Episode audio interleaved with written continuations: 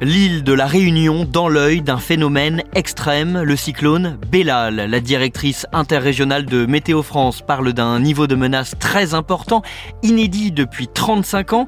Les autorités appellent à la plus grande vigilance. Le préfet de l'île évoque même des crues comparables à des crues centenales. Alors pourquoi le cyclone Bellal est-il si dangereux? On pose la question à Loïc Rivière, journaliste météo climat pour BFM TV. En fait, il y a plusieurs facteurs qui rentrent en compte. D'abord, sa puissance, évidemment, les vents moyens mesurés à l'intérieur de ce cyclone, mais aussi les vents en rafale qui peuvent dépasser les 200 à 250 km heure. Il y a aussi le paramètre pluie, des pluies diluviennes. On parle de 100 mm, c'est 100 litres d'eau au mètre carré, principalement sur les hauteurs. Il faut associer à cela une forte houle cyclonique qui va limiter l'écoulement des cours d'eau. Ce sont des crues majeures hein, qui peuvent se déclencher. Ça va durer un moment puisque ce cyclone avance finalement assez lentement à moins de 10 km heure. Est-ce que l'île de la Réunion a connu des précédents comparables? En fait, il faut remonter 10 ans, voire même 20 ans en arrière pour retrouver un cyclone comparable. Certains, certaines parlent même de 1962. Alors, ce cyclone est encore dans toutes les mémoires à la Réunion. C'est le cyclone Jenny qui avait fait 37 morts.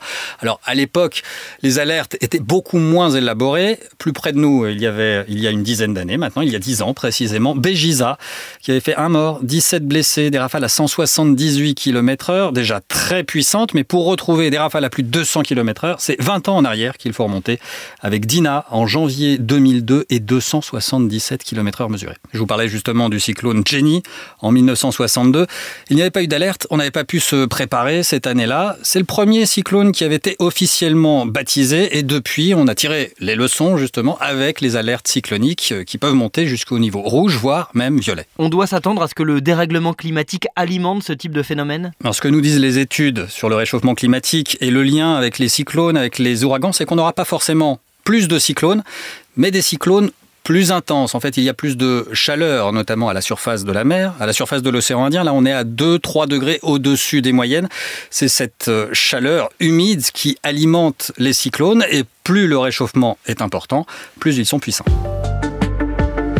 Merci d'avoir écouté ce nouvel épisode de la Question Info. Tous les jours, de nouvelles questions et de nouvelles réponses. Si cet épisode vous a plu, n'hésitez pas à vous abonner, à nous laisser une note et un commentaire. Retrouvez-nous sur toutes les plateformes d'écoute et sur le site bfmtv.com. À bientôt.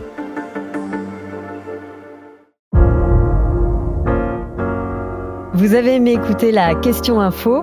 Alors découvrez le titre à la une, le nouveau podcast quotidien de BFM TV.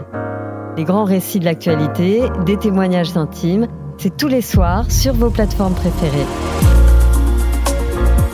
À bientôt!